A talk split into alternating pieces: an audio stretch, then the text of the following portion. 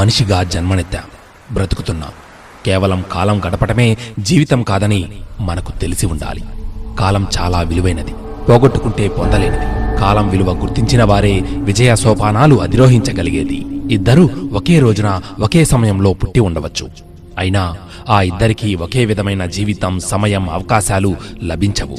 కాలగమనంలో మేధావులు, మూర్ఖులు భూమి మీదకు వస్తారు. ఒకరు కాలంతో సంబంధం లేకుండా బ్రతికితే, ఇంకొకరు కాలాన్ని దైవంగా భావించి విశ్వ కళ్యాణం కోసం అహర్నిశలు తపిస్తారు. నిత్యం మనం కాలంతో ప్రయాణం చేస్తూనే ఉంటాం, కాలంతో పోటీ పడుతూ ఉంటాం. కాలం తొందరగా జరిగిపోతోందని కొందరు బాధపడిపోతూ ఉంటారు. సూర్యోదయం నుంచి సూర్యాస్తమయం వరకు ఉండే కాలాన్ని చక్కగా చక్కగా వినియోగించుకుంటే నిద్ర లేకుండా పనిచేయవలసిన అవసరం అస్సలు ఉండదు. కాలమే దైవం. జీవితాంతం కాలాన్ని సక్రమంగా వినియోగించుకోవడం తెలిస్తే ఎన్నో సాధించగలం.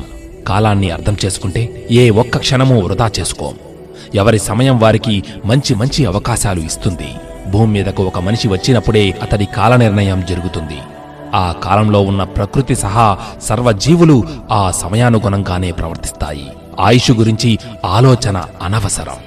అయితే గీతే కాలం నిరుపయోగం అవుతుందని బాధపడాలి. కాలానుగుణంగా ప్రతి యుగంలో మార్పులు ఉంటాయి. ధర్మం మారుతుంది, సంఘం మారుతుంది, మనిషి మారుతాడు. విలువైన కాలగమనం మాత్రం మారదుగాక మారదు. ఏ కాలానికి తగినట్టు ఆ కాలంలో వ్యవస్థ నడుస్తూనే ఉంటుంది. కాలం చాలా గొప్పది, కానీ దానికంటే ఆ కాలంలో జన్మించిన అవతార పురుషులు ఇంకా గొప్పవారు. అందుకే శ్రీరాముడి కాలంలో, శ్రీకృష్ణుడి కాలంలో అంటూ ఉంటారు. వారు కాలాన్ని ప్రభావితం చేశారు, కాలాన్ని దివ్యం చేశారు, కాలానికి ఒక చరిత్రను సృష్టించారు. వారి అవతార లక్ష్యాన్ని నెరవేర్చుకున్నారు. ఒక్కోసారి కాలాన్ని మనం నడిపిస్తున్నామా, లేదా కాలమే మనల్ని నడిపిస్తోందా అనే మీమాంసకు గురవుతూ ఉంటాం. కాలాన్ని ఎవరూ నడిపించలేరు. కాలమే మన జీవితాలను మార్చిపారేస్తుంది. కాలమే పెను మార్పులకు గురిచేస్తుంది.